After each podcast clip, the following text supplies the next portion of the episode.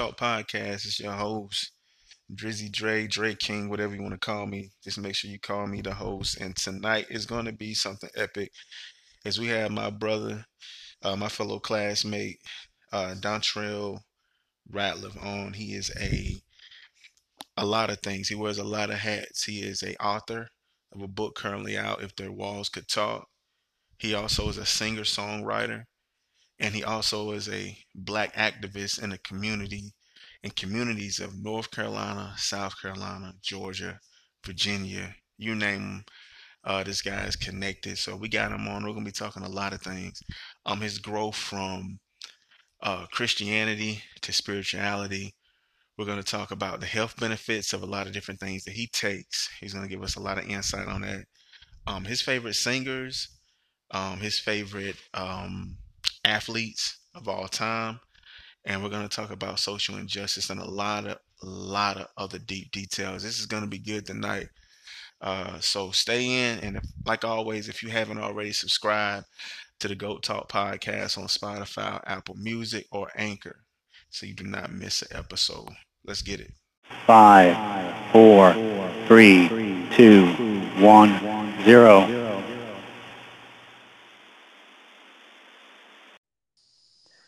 Oh yes, sir. What's going on, big dog? What it do, man? Man, look, um, I'm gonna tell you the truth. This is this has been one of my most anticipated um interviews I've done, and I've talked to a lot of people. Um, I've talked to a lot of different types of people, and honestly, man, I look forward to this one the most because I feel like this is going to be the most knowledgeable one. So, before we get going, tell everybody who you are, man. Tell them exactly what you do. Name, uh, my my government name Dontrell Ratliff, but I go by Trail B, Trail Beezy, Trail Buzz. Um, singer, songwriter, author, newly newly author, um, father of three. Yep, and I'm just uh entrepreneur in, in different different avenues as well. So just a uh, Okay. Entrepreneur out this bitch. Can't cook Okay. right. No, you yeah, you can cuss, man. This, this is just like Uh, breakfast or any of the other shit. Like this is this is no different than regular conversation, man.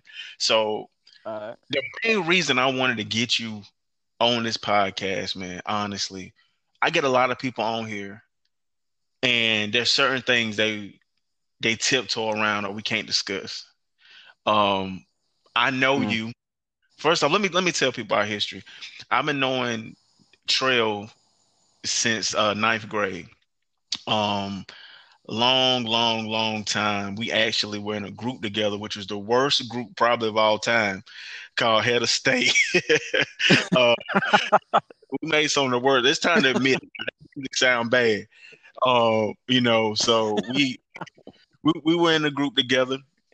We made some terrible music. Um, but we always been cool. Um, over the last couple of years, uh, life just happens. Um, and that's what makes this conversation so well because me and Trail honestly hadn't really talked oh, man like talk talk since 2017 maybe I'll say that um so I see your growth let me let me Mhm. start off I see your growth and I want to dig right into it I don't want to tiptoe around nothing how do you go from because my whole life that I knew you you went to church all the time. You were Right. on the choir. Um, your family was brought up in the church. Right. How did you get on the spiritual journey that you're on right now? Well, what's crazy, I, I just got through having this conversation with a minister a while ago because he reached out to me because he wants to uh, break away. And so, um, what, what, what it was, I was working in Atlanta and there was a, a guy that worked with me. He was a Bosnian. And he, he, he, he told me one day, he said, he said, man, it's like, you know, it, it's like you know a whole bunch of shit, but you don't know the truth. You don't, you don't know that you are the first. You know what I mean? So I'm like, I didn't know what he meant by that, but he said, "You, you, you, the true Hebrew," which is what's going on right now with Nick Cannon. It's like you, the black people are the original, you know, the original Jews. Y'all the Hebrew. Y'all are the first. He said, "America has been lying to you." He said, "I come here thinking that America was the land of the free and it's right here. He said, but I get here. He said, and they've been lying to you guys about us, and they've been lying to you about yourself. He said, but you're not uh, the minority. You are the great. You know what I mean? So it was him putting that into my head, and then uh, around 20, my son born 2016, around 2015, I came across Farrakhan. I thought Farrakhan was dead until he showed up on Breakfast Club, and he said some stuff that uh, you know, that ignited me. And I'm sitting like, okay, well, I agree with this dude. Why the hell they kept telling me not to listen to him? But uh, and then I found out about the vaccines. Vaccines cause autism, and my son was gonna be born in 2016. So I had like four or five months of trying to figure something out to how to not fuck with the vaccine shit. And so, but the Muslims, Nation of Islam, they brought that they brought that to me. And then when I started listening to um, Tariq Nasheed, I was familiar with him because I used to listen to him with the player podcast, stuff like that, you know, when he was spitting game and stuff. And I remember him when the last time I listened to him, he talked about the hidden colors. He was gonna put that documentary out. I come home in 20 uh 2016 to visit my mother, and she had a DVD sitting in the house. So she had one, one, two, and three. So I took those and I started listening listening to them. I, I viewed them, and all my awakening started with a Bosnian dude telling me who I was, and I've been lying to. Then I watched in colors, and then by the end of the year, I ran into it was like by the end in 2016, my son was born. I skipped the whole vaccine, but it was like uh, I was still holding on to religion. I just turned Jesus black. I turned God. I turned by black until the end of the year in November whenever I came across uh, Brother Ray Hagins, and that summed up everything for me. And then I met him at the end of the year. He became my spiritual leader. But uh, just along that, everybody that everybody that I was listening to or studying up on, I met all of them. Like, um, I didn't get to meet I didn't get to meet Farrakhan that next in September 2016 because uh, my cousin Siobhan Ratliff was getting married and brother Tony Muhammad and RZA, which uh, everybody. I met those two during the um, well marched on the CDC for vaccine uh, vaccine freedom, trying to subpoena Dr. Thompson, and so I had they granted me, or Brother Muhammad granted me, or Minister Muhammad, he granted me the opportunity to go back to the room with Farrakhan to meet the minister. But I had already promised my cousin that I was coming back to her wedding, so I didn't get to meet the minister then, which I I regret it, but I don't regret it. You know, it's one of those things I, promised my my cousin I'd be here. But my, right. my journey started. My journey started with um, a Bosnian and trying to protect my son. So, okay, so let me kind of integrate into my journey, which um, I know last time I seen you, like face to face. I met up with you and I bought some products from you.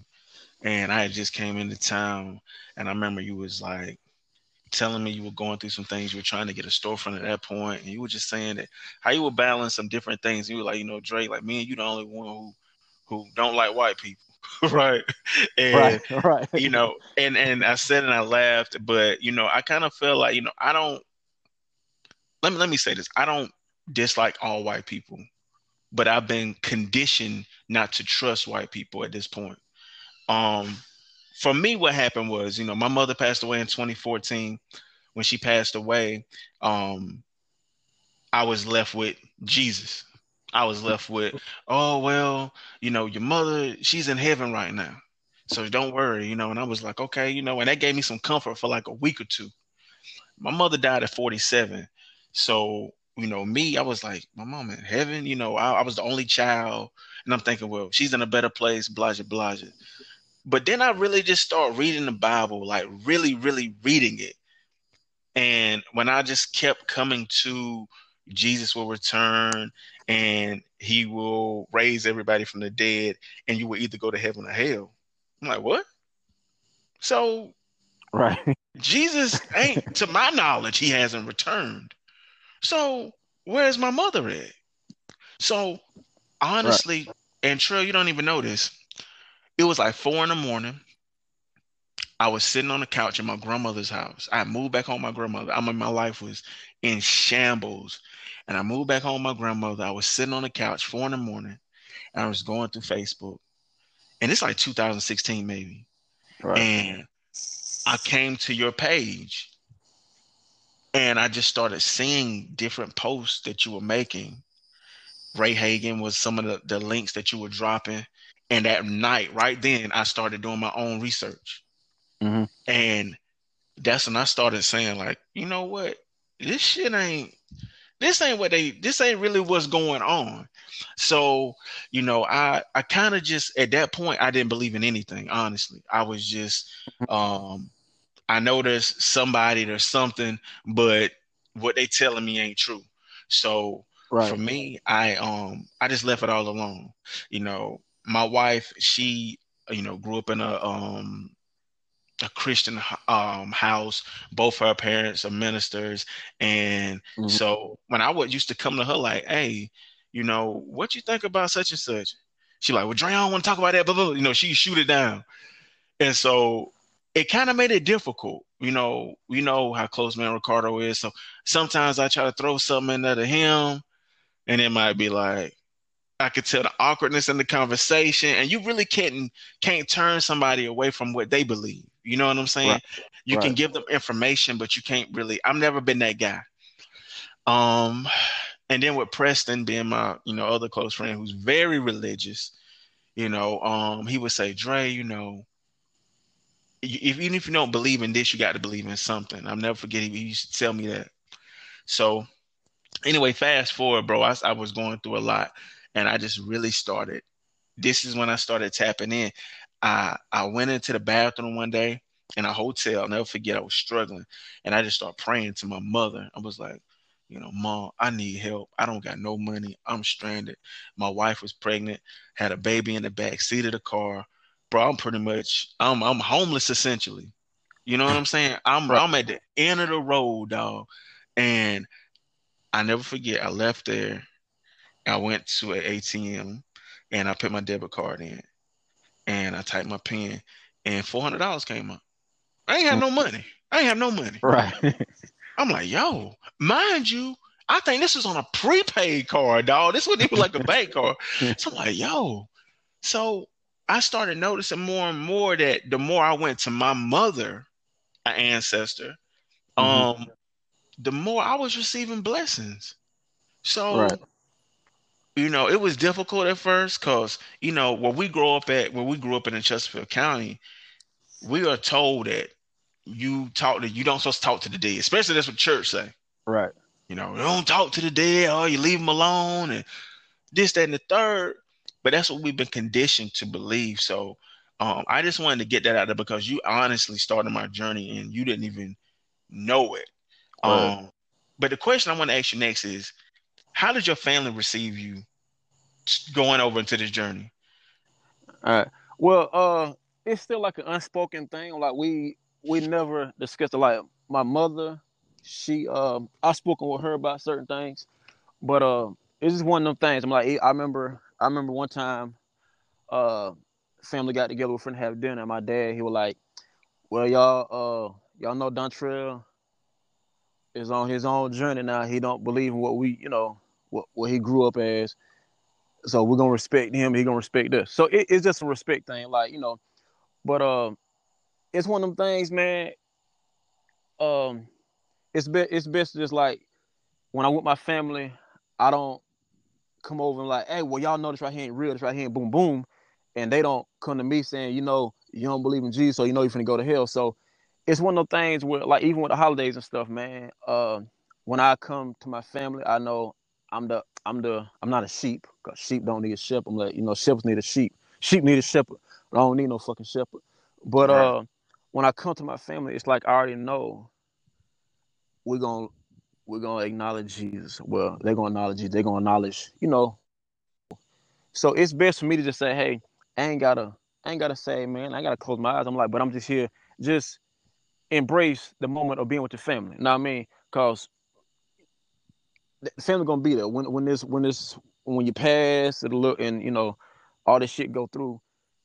You still gotta have a relationship with the family. So fussing about some fictional character with my family during a moment where we're supposed to be embracing each other and just enjoying enjoying the uh, the the moment. I don't want to be sitting there fussing about who I am and and what I what I know now Right. versus what they believe. So you know, so but it's one of them like family. We, we we never really discussed it at all, man. You know, so but they they know I ain't like even I, I just got in a car accident uh about two weeks ago, man. And then I got another car accident. A deer ran out in front of me.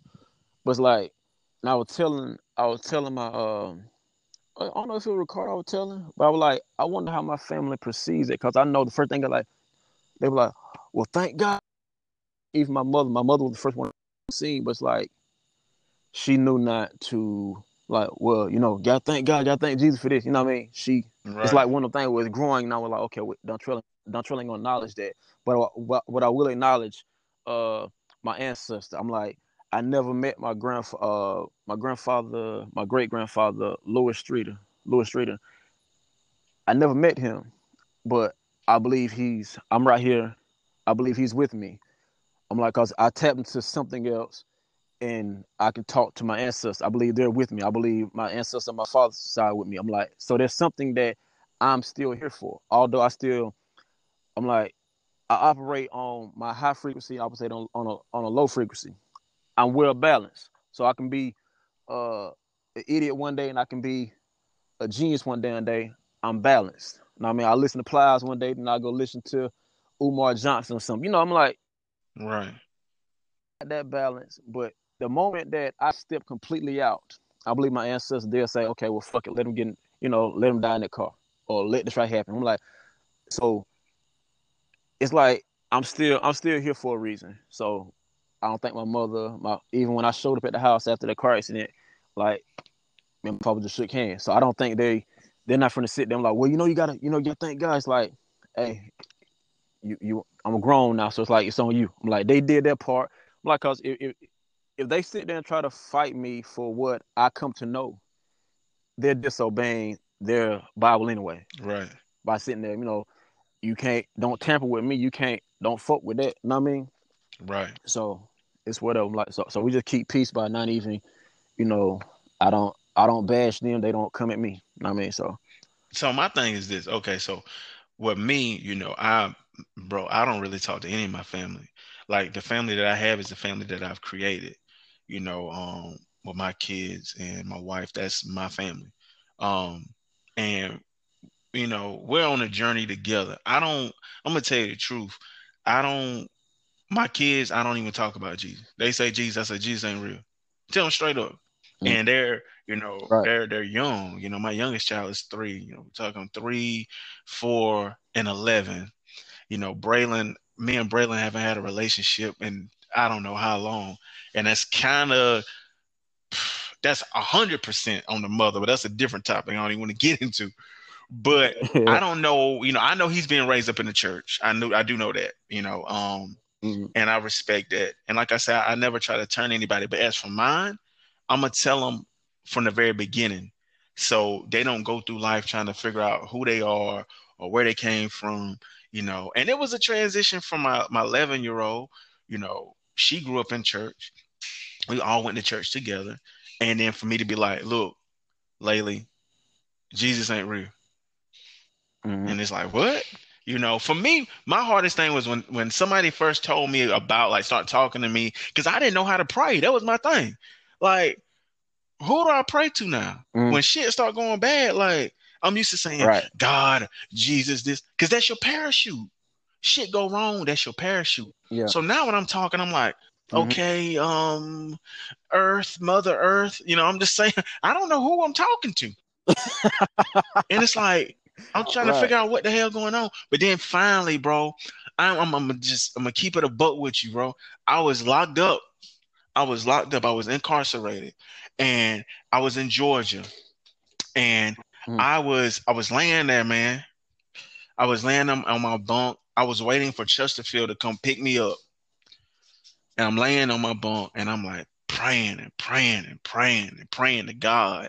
At this point, I'm I'm still, you know, this is like 2015. So I'm praying and praying and Mhm. praying and praying to God, and I got a sheet over my head, and my mother's face came to me as clear as day, bro. Like I don't even believe my eyes was closed, but you know when you under the cover, it's dark anyway. But it came to me as clear as day, and it was just like, "You gonna be okay." I jump up. I'm like, "What?" Yo, I I'm not lying to you. An hour later, they, they was calling my name to get transported back to Chesterfield, and I got out like that very next day. But my Yeah. my journey, man, I I really I got it at the lowest points because I stopped believing in um all of the things I was told. Now I do believe God is real. Don't get me wrong. There's a higher power. There's absolutely a higher power. But do I believe he's the same God that was given to me in the Bible? Absolutely no. I have my own personal relationship with God. I have my God. When I talk to people, I'm like, you know, well, my God does this or my God did that. You know, um, I can't speak for your God. You know, I Mhm. can't speak for your God, but I can speak for mine. You know, my grandmother is going to the same church for I don't know, she's 70, she's 74 years old. She's been going to the same church for probably 70 years. And the church will come to her like, uh, Miss Dixon, we noticed you ain't pay your tithes this week. Um, Right. just wondering, is, is anything wrong? So she like, no, nothing wrong. Blah blah blah. Like, well, you've been paying, but you ain't been paying your ten percent. Like, what? They calling like a bill collector.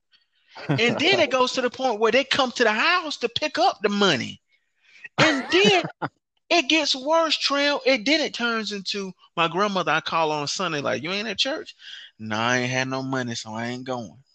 What? wow. Like, there's no admission.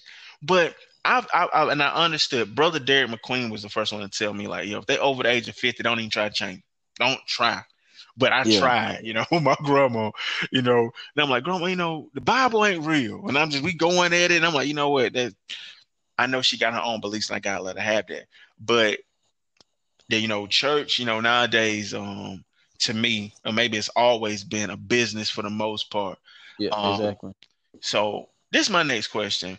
You being um, you know, back in our hometown or you being in Ruby right now or around that area a lot, do you find it difficult to be the person you are in that racist environment? I don't cause um I grew up in Ruby. As you said, I grew up in Ruby, so my principal was racist. So I knew racism like at age six, man. So it's like well, I grew I grew up with that. But like I was telling my mother one day, I said, um, outside of the white people I grew up with in Ruby, I didn't fuck with the ones when, when we got to Chesterfield. I didn't fuck with them no way. If it wasn't Steven Sellers and it wasn't, you know, the white people I grew up with in Chesterfield, I knew Chance Kingdom because I played baseball with them. But when I got to Chesterfield, if I dealt with white people, it was the ones I grew up with. Those are my brothers. Those are my sisters. Like literally, I know how they're as far as Stephen. That's one thing when we had our uh, class reunion. I said, I remember when you named your brother. It's like I know your mom. Like we knew each other. Right. Right. Stepping stepping to Chesterfield, there's a new white face. I don't know them, so I kept my distance. You Know what I mean? I think the only time I really had an issue with white people was whenever that boy told you, you got little balls, big mouth. Yeah, Eric Like- Rivers. Yeah, I was just gonna say, yeah. Yeah. so other than that, like I never had a, a confrontation with white people there. I kept my distance. I didn't fuck with them unless they were from Ruby. I'm like, I had conversation with them, but as far as fuck with them, and now that I'm back, I come back home with the knowledge I have, and they still don't phase me because I'm like, uh, I'm your father. if you if you get out of line, if you get out of line, I'll spank your ass because I was here first. right. I'm like, you know, a white man ain't nothing but six thousand fucking years old. So yeah, I run this bitch. I'm like, it's whatever. But it's like I keep I still keep my uh I keep my distance from because if I told mama I said if something happened to me, it's like I really feel like if y'all if y'all get, get start marching and praying stuff like I'm gonna come back get y'all too. I'm like I'm gonna fuck up everybody. You know what I mean? So it's like, I'm like, so I keep a, uh, I keep a relationship with white folk for what they is. You know what I mean? I'm like, and I was telling my girl Lacey Jane down in Atlanta, like, she's one of the models that keep keep in contact with me, and she was one of the first one, like, cause she was the only white model I actually dealt with, and so I remember um, in twenty one of uh the the Hillary Clinton was running for president and shit like that. I let her know Right. then. That around the same time I was transitioning. And by Lacey being the only white model, I had to let her know we was going to a photo shoot. She was driving. I let her know. I said, "Hey, you gonna see, you gonna start seeing a, a different, a different side of me." I said, "Cause I'm looking at white people differently right now." I said, "Cause I'm finding me." And she was like, "Hey, find yourself." She's like, "That's what's more important. Like, don't don't worry about, you know, don't worry about how I'm gonna view you, how white people gonna view you. Do you?" So she accepted that. Not that, not that I need white acceptance. It's just like we make money together. So I had to let her know because hey, man, you making money together. I need to let you know like this when you whenever you start seeing stuff from me, I don't need you feeling like I'm directing towards you. I'm like, cause you working with me, we're making money together. But it's like when I come back home, I I let people know I'm like I outside of the Ruby kids I grew up with, and uh Ty Brumley is one of them. Like you know Ty Ty Brumley is one of the closest one I still got now, as far as uh, white kids, what, what I grew up with. But outside that, Lacey, I'm like, that's the only white people I deal with. But then when I, you know, of course, when I go outside, I'm like, I keep a conversation with white people, you know, it's whatever. But that don't mean you my fucking friend. Like Right. John Henrik Clarke, Dr. John Henrik Clarke, one of the brightest, most brilliant minds we got. That that uh, an ancestor now. He let us know he had a whole fucking uh, about like 30 minutes of saying, "Hey, black man in America, you have no fucking friends. Shake their hands, you know what you gotta do with them, but you ain't got no fucking friends. That's that's for the white man. That's for the fucking Asian fucking friends. So we got to Right. unite with each other. And so that's that's my whole thing. So like, I, I don't have to worry about white people. If 16 black people be my friend today. It's like I ain't worrying about them. I don't need them. Like even my business. When I started my business here, I was one of the ones I come back home, support black business, support black business. That goes on now because of the riots and shit that's been going on. Now everybody want to jump on and say black business by black by black. I love it, but I'm like, I was alone saying this shit in 2017 where black people wouldn't even fuck with me because I was segregating. I was like, hey, let's separate. That I'm, I'm cool with separation. Leave us the Right. fuck alone Right. and And let I- us get our money. But you got to tamper with this shit. And, and by me doing that right there, I had black people that wouldn't even fuck with me because I'm okay with not being with the others if I got all y'all over here supporting me. Um, you know, that's what it is. Right. So now, and I, I and I want to had say got this into too. an argument at Fats. Go ahead. Go Yeah. ahead. Go ahead. Go ahead and finish. Go ahead and finish. Go ahead. Go ahead. Go ahead. Yeah, I got into an argument at Fats.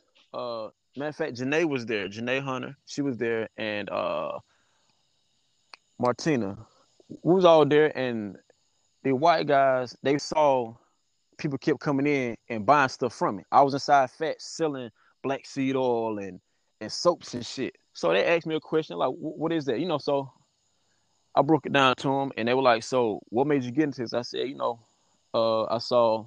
Well, they asked about the black seed oil because black seed oil is linked to curing cancer, HIV, and a whole bunch of like 101 benefits, man. So they started calling the bullshit. So I'm like, I didn't give a fuck about them sitting over there drinking their drinking shit. I didn't. I never. I never spoke to them. But when they started talking to me, it was like, okay, I give you a conversation. We'll speak to each other intellectually. But when they call me bullshit, I'm like, okay, nah, I'll be a nigga, dog. It's like if you want a nigga, you'll get that motherfucker. You know what I mean? Right. And so, uh, sitting there like, what the fuck? Because nobody under, nobody understood the angle these white people came from. It's just the fact that I sat here and said, I saw something that could benefit my people. They're like, who your people? I said, black people. They're like, oh, you're fucking racist, homie. I said, no, I'm prejudiced. I can't be racist that. right. Right. and so I'm prejudiced. I'm like, but what's wrong with me wanting something for my people? You know, and I said, but uh, cause even if the guy that from Bosnia that brought me into my enlightenment, if he would have, if I would have came across black seed oil and soursop at the time, I could have helped that man. But he died of cancer, and he he. I remember going to his house like week week two before he died, and he told me he said, "I'm tired. I'm gonna go." And so last text I sent him, I said, "What are you doing for the new year?" He died in December. He said, hey, "You be here." He said, "I'm tired," and I never heard from him again. But they were fussing with me because I was saying, "I don't need you if I got black people, dog." It's like those are my people. I'm not worried about you or nobody else. I'm worried like, but you can buy this soap. It might not hmm. give you the same benefits that it give the black person, but it's whatever. I'm like, but because healing can happen for anybody using any damn thing. But it's like, it did. I remember leaving. They left, and the guy told uh, Janae, he was like, he said, "I like you, but you need to choose your friends better." And then a white girl that working there, she was crying like, "I can't believe they did this. They, they wasn't racist." And I told her, I said, "All of y'all are racist." I'm like, it just takes for somebody to trigger you. You know what I mean? Right. And it just it just happened. I pushed the button because I was like, hey, I don't fucking need you. I got black people. So they don't like us being empowered. And that's right. when they get on the racist part. I'm like, they're not racist until you show, hey, I don't fucking need you. Right. So it's a it's a it's a power complex shit with them. Like they they gotta be empowered. They got you know that's how they're built. They need me and you to feel less than them so they can, you know, had the big balls and the little mouth then, you know, right, that, that, was his right. whole thing with you. That was Eric whole thing. You showed him like, hey, fuck you. Okay, little balls. It's like but it's he needs that's your balls to be little. you know I mean? And that's the thing. Like, and they're not. That's the thing, you know. So this, this, this, this is my whole thing with it. Okay, and then like you going back to what you said about uh you were you were okay with segregating. And I've been saying this. We were better off segregated. Um, Correct. We're better off with our own doctors, our own businesses, our own banks, our own school. We were better off, you know. And I think, you know, at the end, I know you know all this. At the very end, Martin Luther King even started to realize that. You know, his mm-hmm. last speeches when he was like, you know, I'm sorry, I've I've misinformed y'all pretty much. You know, he was starting to right. realize that like we don't need we don't need them. Um, mm-hmm. we were better off segregated, and I, I hate that we're not. Um, you know, I'm I'm trying to get to the point. I keep teaching, telling everybody. I say, look, man, and it's you know, Jay said this line and always stuck to me. You know, until you own your own, you can't be free. Until you own right. your own, you can't be me. And that's just the realest shit ever. You yeah, know, um, yep. Right. You know, that's that's yep. it. Until you own your own, you can't be free. I don't care how much money you make a year. You work for somebody. And whenever they wanna whenever they wanna pull, you know, the rug under you will tell you, look, this what time you get off. This what time mm-hmm. you go home. You know, this what time you come in. You know, you work for somebody. And I just never been cool with that. You know, right. I've been an entrepreneur now for years, honestly, bro. I've been doing this shit on my own whether it's been you know through uh, real estate or whether it's been through um, trying to build digital branding. I've done so many different things that I I don't even put out. And this is another topic I'm going to get to in a minute. Um, that I don't even put out because a lot of times people will not support you if they know it's you. You know what mm-hmm. I'm saying? If they know it's you, they won't fuck with you. Um, right. The next thing I wanted to tap into though, um, was I, have seen you say that you have an issue with uh, Black Lives Matter, and mm-hmm. I've heard not from you. Well, I've seen some things you posted, but I've heard through other conversations with other people that you say that your issue is it was actually like a gay and lesbian organization first, and they right. transition over to this, but. Mm-hmm everything that they're doing is actually getting bill signs for the gay and lesbian community. So can you elaborate on your issue with the BLM? Yeah. So um years ago, I was asked about this. I'm like, cause I'm I'm affiliated with Straight Black Pride. Uh that's brother Irritated Genie. So that's that's a brother to me now. Um so they teach the survival of the black family. And something that destroys the black family is homosexuality because you can't sit there. Uh, a man can't go fuck another man and create a child. A woman can't go create a child with another woman.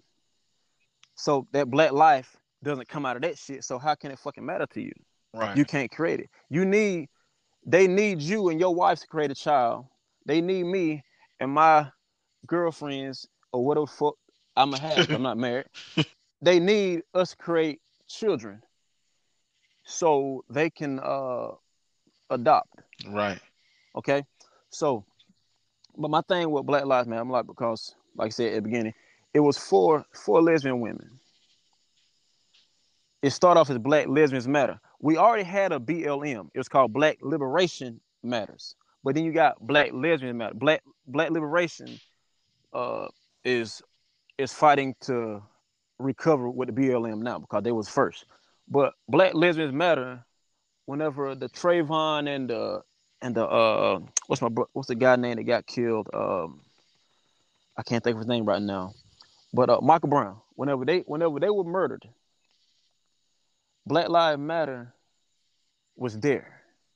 It was Black Lesbians Matter, but it became a movement because George Soros put some bread there. George Soros is one of the top uh, billionaires in the fucking world. A lot of people don't fucking know him. They, they, they're knowing him now because within the last few weeks, the exposure of Black Lesbians Matter is coming coming about. But Black Lesbians Matter, they have it stated in their. It was brought to my attention by Irritated Genie, and one of the lectures. It was uh, they basically adopted from the NAMBLA, which is the North American Man uh Man Boy Love. So pedophilia is the head of homosexuality.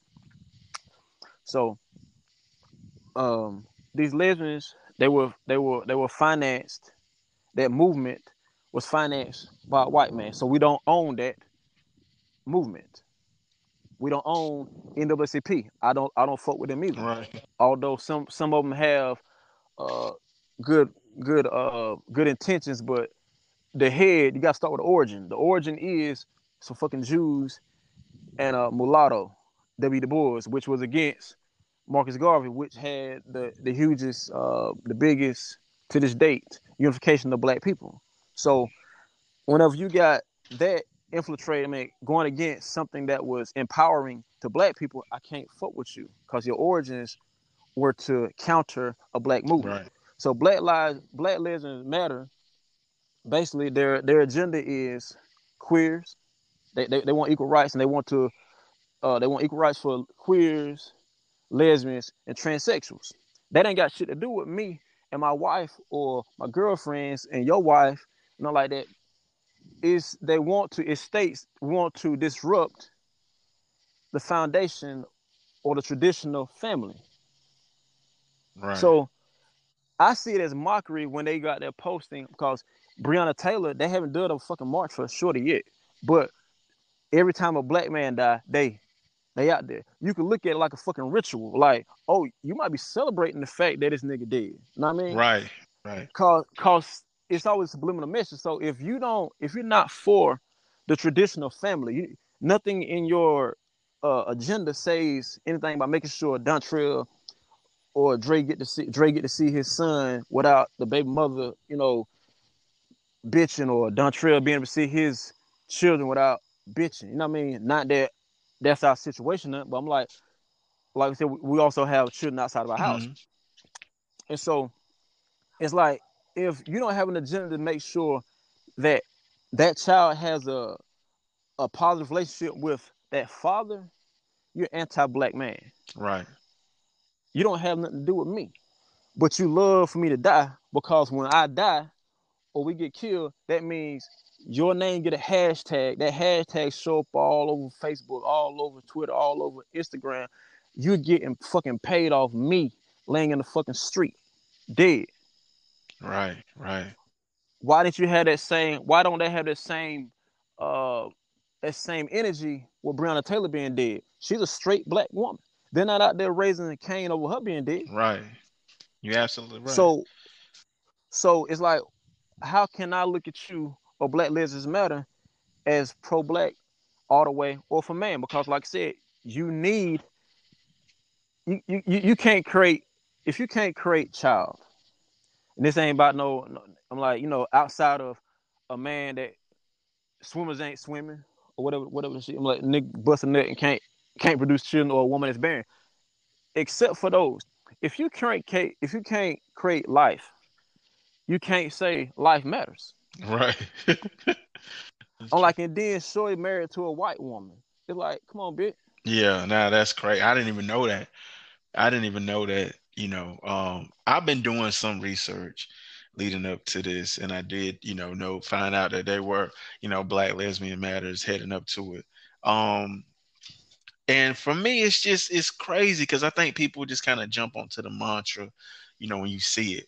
You know, for me, if I say Black Lives Matter, I'm just saying Black Lives Matter. That's it. I'm just mm-hmm. telling you it matters. Um, you know, I, I kind of, you know, for me, there's no real organization that I really oh, my, my biggest thing that I've been pushing is just, you know, I've been wanting to see HBCUs, and I understand HBCUs are some of them are founded by um or taken over now by white people, you know, um, and I, mm-hmm. I know that, but um, most of them were founded by black people. And my whole thing is I've been pushing for is I want to see um, our black athletes go play for black schools, stop making these white mm-hmm. colleges mm-hmm. rich, and stop putting money into their pocket.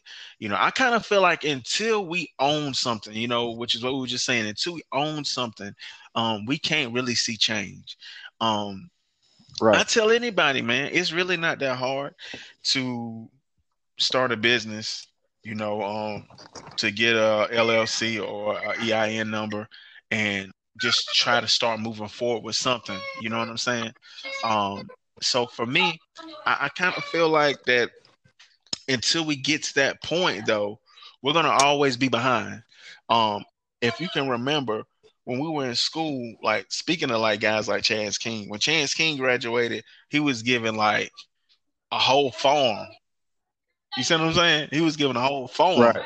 You know, we right. we we graduate and we're told. I never forget. Me and you were going up to um Gerard Tire. We first got out of school. We, we, we right. don't have a hundred right. acres of farmland and two cows and twenty pigs. We don't have all that shit. Like we're going to Girard, mm-hmm. we're going to Girard Tire like every day trying to get a job, bro. And I never forget one day I was in there and they were telling me like, yeah, the, the Hispanics that work here, they go inside and they had the most dangerous job, which was to go inside of the furnace and take the mm-hmm. tires mm-hmm. through. And they were like, yeah, a couple people then died and this, that, and the third. I'm like, yo, it's crazy. And then you don't even got them on the payroll. And I never forget, I right. just quit. I never forget, I just walked out one day. I'm like, yo, this shit ain't worth nine dollars an hour. You know, it's really not. But um, we got to start owning stuff, and that's kind of transitioning to the next thing I want to talk to you about. So you uh, have a book out, uh, if their walls could talk. Um, tell us about the book and what inspired the book. All right. So um, when we first got our deal, uh, doing the music stuff like that, I knew then I'm like, I'm gonna write a book. I hadn't even lived life yet, but it's like I'm gonna write a book. So I had started writing. I got like 26 pages from that original text, and I believe I stopped whenever the only scene that I could think of for us living was was in in the parking lot of McDonald's. I don't know. I think I was hollering at a girl at McDonald's. I'm like, so I stopped writing. I'm like, my life stopped here. I don't know. I don't know shit else. I'm gonna make up everything else. So then when I moved to uh, Virginia, I remember I said I'm gonna write this, write this book now. And by that time, I had already heard. Uh, remember, remember, guy Pretty Willie. Yep. Pretty Willie had a song called Four Walls. Yep. And it, it was like if these four walls could conversate, they'd tell everything that we make. And so um, I had my title already because I had my title and I wrote, I went and got me a notebook and I started writing that. And I put that up. Then I moved to Atlanta. Well, I moved back here and I think I tried to write it again. I put that up. So I got like four books of original context that I put up. And then uh, I moved moved back to Atlanta. And um, I decided then. I remember I was, I was telling my brother and them, and I said, "Man, I'm gonna um, I'm gonna write a script because I was already writing the music. I, I had the music laid out already, mm-hmm. and I, I composed it as a as a as a free album. It's called Bobby. I don't know if you remember that. I put a I put an album out in 2015 called Bobby. It was free out for my birthday. And so Bobby was basically uh, a, a ode to Bobby Womack, so storytelling. So I put that out as a as an album. It's on SoundClick. So I put that out, no, uh, SoundCloud. So I put that out, and then I ran into. Well, I, I came back from Puerto Rico, and I met a lady from Africa. Some Africans came came to came to Atlanta, and I was uh, in a, a, networking event with those with those um, Africans. And it was crazy because I wore a dashiki that day as well. I didn't know they were gonna be there. So it's like, boom, y'all feel at home now because I got this right here on. So everything was comfortable. And the lady was presenting, they was over here doing shows, man. Mm. Like, and the lady, she was just an author and she had a book of poems. So I'm like, for no fucking reason at all, I'm like, if she can do it from Africa, I know goddamn well I can. Right. And like, Right. so it became one of them things like I got more resources than she do, but she got a fucking book, and I got more more resources than they do, but they over here doing shows, hmm getting paid. I'm like they were leaving Atlanta, going to New York. They were leaving New York and go to DC, and they were coming back to Atlanta. Then they were gonna go to Florida. Then they were going back home. So I'm like, the fuck. Like so, I know there's some money involved. So I'm like, let me write my book. And I told Shorty then, I said, I'm gonna write a book. So I'm gonna write, I'm gonna write the stuff down. I said, I'm gonna give you, give it to you, and let you write it. And so she's like, okay, cool. And so I started writing it as a as a scene. Like, okay, the first scene I'll be right here, boom, boom. And then the more I kept writing, I ended up writing a fucking book myself. And so, but the life that I lived and the people that that influenced me are depicted in this book. I'm like, I was able to, I was driving Uber my last six months in Atlanta, my last six months, and I would go back and forth. And I was able to talk to people as well. And so they would, you know, they would give me stories, and I just took all this, and like I said, the influence of my life, and then my homeboy's life, and uh, my music, and I conducted this book. You know what I mean? So it's based on, you know, so it's, it's, not like I sat here and made up a fucking book. It's like this is these true events, but curved. Right. Know what I mean? Right. But yeah, so it's like, man, it. But a lot of people read the book and they're like, oh man, it's a lot of sex in there, or the girls, the girl look a lot of sex. But I'm like, if you read that book carefully, you'll see the growth because they always say all men are dogs. You Know what I mean? hmm In the car. So it's always all all men are dogs. And so what I want to portray was, okay, maybe he's not a dog. Maybe he's a good guy. Me, I'm a good guy. So maybe he's a good guy, but it just so happened that the girl that he wanted to be with is already with somebody. And so she she happens to give me the number. I become a friend. And then next thing you know, it's like he do something wrong. I'm the shoulder she cry on. We kiss. Now we're in a situationship. Right. Right. And, and so it's like, but she got to go home to her. She got to go home to her, her nigga. I got to go to the fucking club because I need somebody to hang out with tonight. I need some woman around me tonight because I'm to be alone. So then I meet her. This this next woman, you know, Mhm.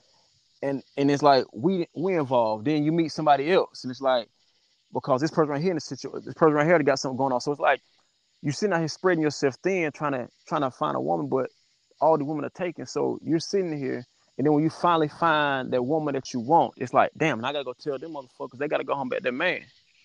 hmm So so it's like if their walls could talk, what would they say? Because now I gotta go home and say, hey, look, um, I found somebody. Oh, you found somebody. So you think you just gonna get rid of me? I'm like, but you gotta go home to your husband. You gotta go home to your baby daddy. You gotta go home. You can't stay here all night long with me. I need you to stay here with me. Right. Right. And so that that that basically like showing there's another side. It ain't it ain't all about like look, I'm finna go fuck her, I'm finna go fuck her, I'm finna go fuck her. Although that's what women think we do. Really, I don't think I don't think men do. We just go hang out, play basketball all day long. We ain't out there. Fucking You know off. what? And I and I say this straight, and people don't believe me. I've said it to Jessica. She don't believe, bro. We've never. When have you ever seen me out someplace and I walked up to a girl and said something to her? Never happened. Right. What? That's just not what we did. Honestly, I can remember on Mm-hmm. one hand, on t- like maybe two occasions, which you did some wild shit, and I'm finna bring this up right now. Do you remember? do you remember we was in uh no we was in Waysboro. We was in the Walmart in Waysboro. And this girl was walking with her boyfriend and they were holding hands. You walked up and grabbed her other free hand and was like, uh Hey, hey, beautiful, blah blah blah blah blah. And then the dude looked over. He was like, "Is this, this your girlfriend?" He's like, "Yeah." He's like, "Oh, okay. You know, you have a beautiful girlfriend." And I was just thinking, "What? Like you knew that was his girlfriend?" Um, and then another time we was at the beach. We was at it was like uh senior week or bike week or something. And I never forget this girl. We pull up.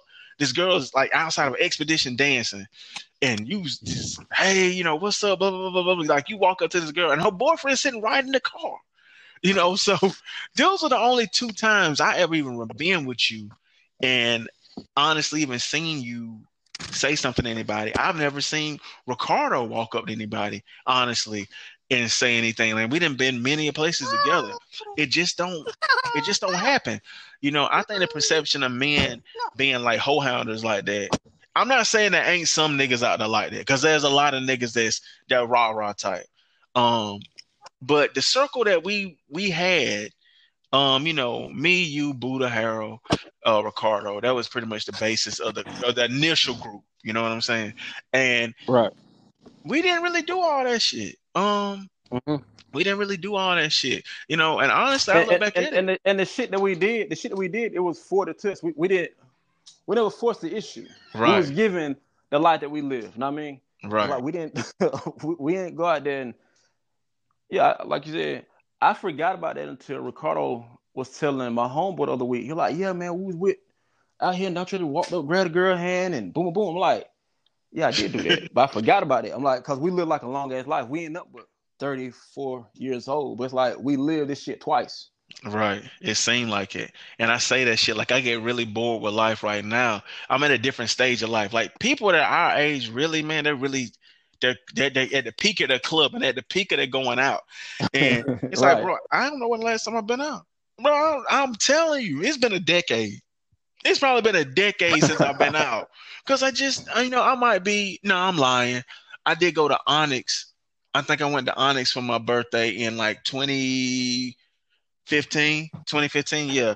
Um, I went to Onyx and that was it. And it was like I haven't been out since then. And even when I went out then, I went out with my wife in the strip right. club, you know. Um, so it was crazy, man. Like I think our life, and I still think, man, back when we would say, you know, we're gonna record a documentary about our life. Just like our, mm-hmm. all our days started off at McDonald's and then the car wash, and right. it just it was all based in Chirag for the most part. But it was like, um, I still feel like we had the most exciting life and it just never got talked about, you know. Um mm-hmm. now that we're older and we got the capability of actually like, you know, recording and uploading to uh YouTube really fast and actually getting paid for it, I still feel like, you know, um that would be like one of the most interesting series in the world. Yeah. You know, but yeah. this life life it just happened to us. Um, and I feel like we kind of been shortchanged a lot. You know, Harold, Harold is I don't even know where he's at. Last time I, I heard from Harold, he was in like China or something. Um, yeah, he's in he's in he's back in Iraq now, man. Out there with them camel spiders and shit. Yeah. Okay, so he hasn't been in the country in a while. Ricardo went off to the military like in I don't know 2008 nine. Um, he's kind of been all over the country. Uh, Buddha, last I know, Buddha was in Maryland. It's just like everybody was spread out. Mm-hmm. And shit just. And I, I, I, I, spoke with Buddha today about the same thing we're talking about now, and I was telling him, I said, "Go." We, we was talking like, uh, he was like, "Man, you know, me, you the only ones that did this." Shit. I'm like, "Yeah." I said, in a sense, like I said, because everybody else was, uh, like I said, Harold came straight out of school to the military. Then me, you, and Ricardo had the music, mm-hmm. and then uh, you got married first time, and Right. He went into the military and shit. So like me and Buddha just out there thugging in a sense, dog, like reckless. I said everybody else had something that grounded them. I said me and you just out here, whatever. Like, and right. so I think I think the reason I was able to like run girls that were fine as fuck while they were with their niggas is because I had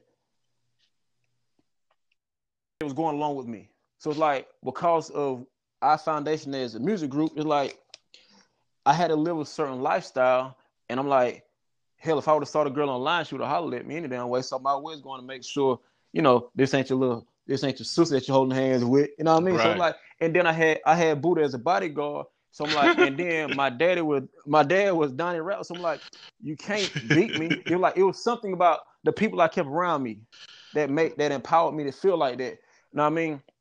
So it's like, uh, yeah, I'm like, it, it was just a lifestyle that we live, and then you uh you, you would jump in and jump out, you know, because you, like I said, you, you already got married, settled down, family, Right. shit like that. The first damn time, so it's like that's how me and Buddha were talking. They were like, me and him, we didn't have, and when we got to Virginia, it was like I ain't had nobody telling me what time to be home. So it's like, it could like if we fucking died, dog, at least we were living. And I remember upon my leaving of uh, Virginia the first time when I when I was in Virginia, I told my dad. Then I said, "Man, it's like right here." I said, "If I would have died last week, no, if I would have died yesterday, I would have been happy because I live, I live a life that if I sit here and tell somebody, they ain't gonna believe us.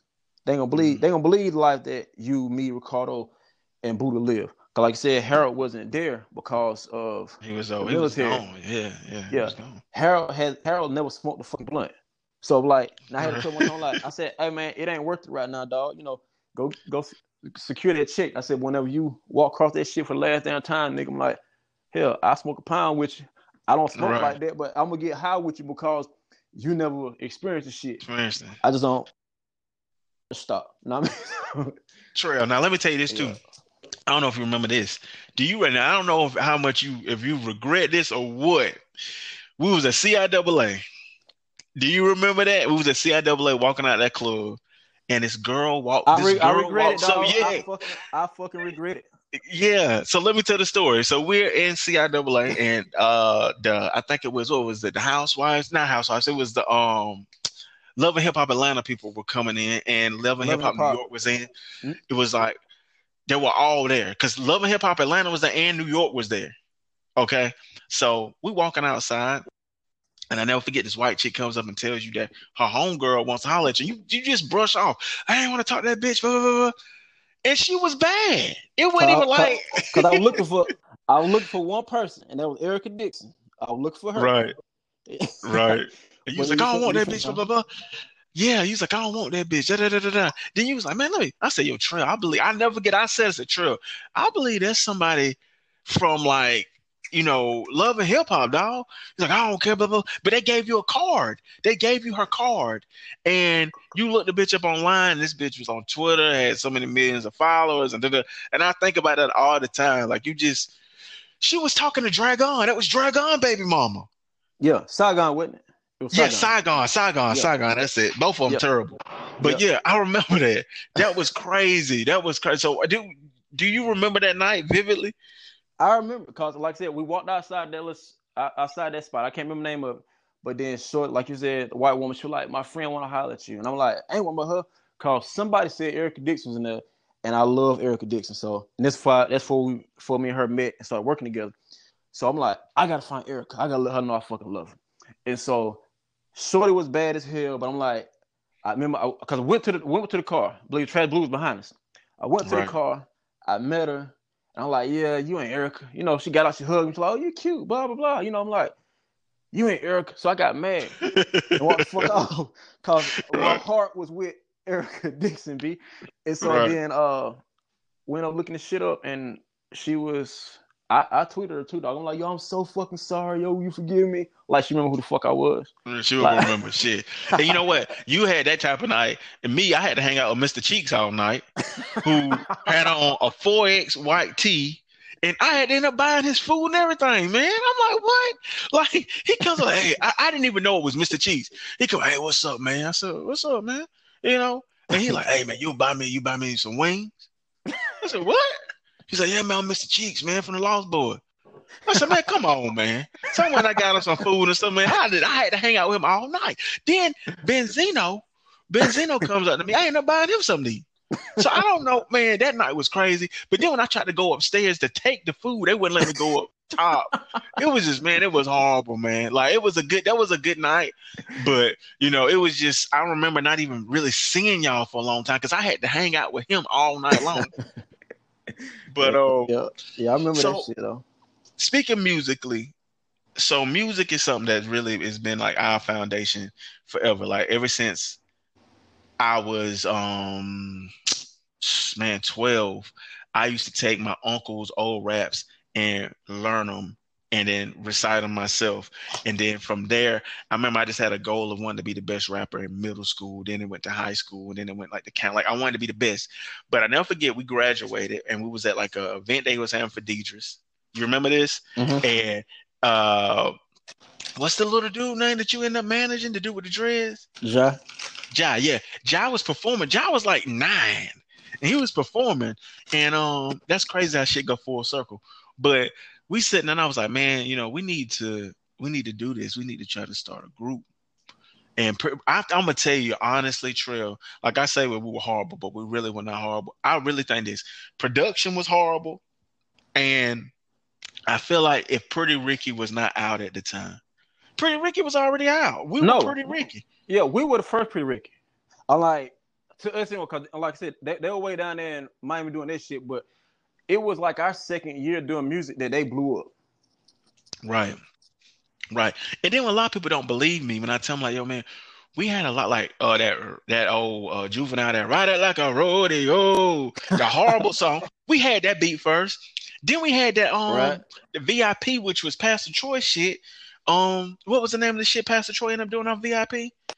He had uh well what it was uh the guy Freeway had sampled sampled that so Pastor I mean, Pastor already had his but we- his girl pop that pussy short nigga you ain't scared in hell. Right, right, That shit, right. yeah. Right. And no, I'm gonna tell you another beat though. I had like I really got shit on this. That um that all the way turned up shit, that Travis Porter shit Mm-hmm. and Roscoe Dash, bro, that shit got I, I went online and I bought this beat from one of them guys off of SoundClick. SoundClick. And I had it and I recorded a song it was like, This is what the bosses do. Challengers, Aqua Blue. I never forget this shit. It was like one of the, my best songs on Dramaville. This shit was right. I'm like, yo, this is the one. Blah, blah. Next time I cut on the radio. Well, all the way, turn out. Uh, what? Yo, this my beat, yo. And so I don't know the industry like that. So then I'm reaching out to him like, yo, you sold this beat to Travis Porter. Like, yo, you leased the beat. You didn't buy the beat, so you don't own the right. I don't know none of this. So when I got it for a dollar ninety nine cent, I didn't realize I didn't realize that I didn't own it. So I was like, yo, what? So then it comes. They bought it for a dollar ninety nine cent, and I guess Roscoe Dash really really went and bought the beat, so he owned it. But that that be shit like that. I don't think people like really know like how close we have been to like breaking through. And even now, like there's certain shit like I won't even speak on. You know, I kind of feel like you know a lot of people don't understand. Like we were different. Mhm. We really were different. We were different, and I still feel like, and I, I still say it to this day. Yo, I take me and Ricardo rapping against anybody in South Carolina, and that's sound. And I'm like, no, really, I'm the Southeast, and I'm gonna tell you why. The difference was when we was together, he made the best hooks, and I feel like lyrically, I was just, I feel like nobody was fucking with me. So when we came together, Mhm. what we was doing was ridiculous. I honestly feel like though that first album that we did, which what was it? Um, the presidential mixtape. That was a- man, that shit horrible dog. Let me tell you the something. name of it. Let me tell you something. This is how we got blackballed. No, Whenever it was called the Cardinal Point, wasn't it? No, I think that was. I don't remember intro. that. That was the intro. But um, I'm gonna tell you something right now. I know you got all that music and you need to get rid of it. But I'm gonna tell you this. This is when we got blackball trail. Whenever Jay Z and Dame Dash said, "Hey, yo, look, we getting ready to um sign an artist through City Trends." Why would they do that? I don't know. But I took that first song we had that this is how it goes when you're young, fly, talented, and sexy, say surrounded by hoes, condoms, and lesbians. Hold on. We say we stay fresh. why did you? I don't. You had lesbians around. You went for that sex. I don't get it. Then let's not forget know, you right? raped. You raped that girl. And um, what was that song? Yo, what was that song? I- What was the, our number one song that blew up? Was uh, "What a Night." That was our song, Right. and we did a remix to it, and we should not have done it.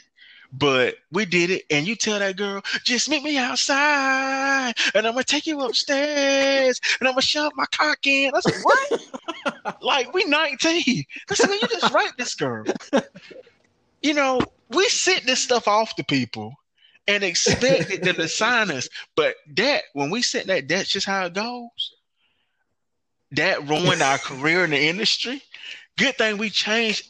What was your name back then? Was it still Trail Balance? It was it was celebrity. Trail Balance is like uh Trail Balance is like the day that 106 & Park because you're doing bike week or grad uh around that time bike week senior week of two, 2005 when Trey came out with it, just gotta make it shit. Mhm. That's how my name came about. Cause uh, got on the strip and some girl like, oh, he like that dude's on TV. And so Peanut, aka Robert Jackson, was like, oh, this right here, Trail songs. This Trail songs. And the girls, and then later on somebody said Trail lyrics, and he was like, the girl said, no, he can't be songs. It, it- it might be a ballad. That's where Trail ballads come from. Trail ballads come from a group of women that I was singing. Wow. Yeah, right. So, so it's. I'm gonna t- ooh. Let, let, let- I'm gonna see if you remember this too. So we went to Spotlight. I know you, you should remember this very vividly. Yep. We went there. For, we went to Spotlight. so let me tell the story. We go to Spotlight, and there was a group of women there that we would for like two weeks would frequent.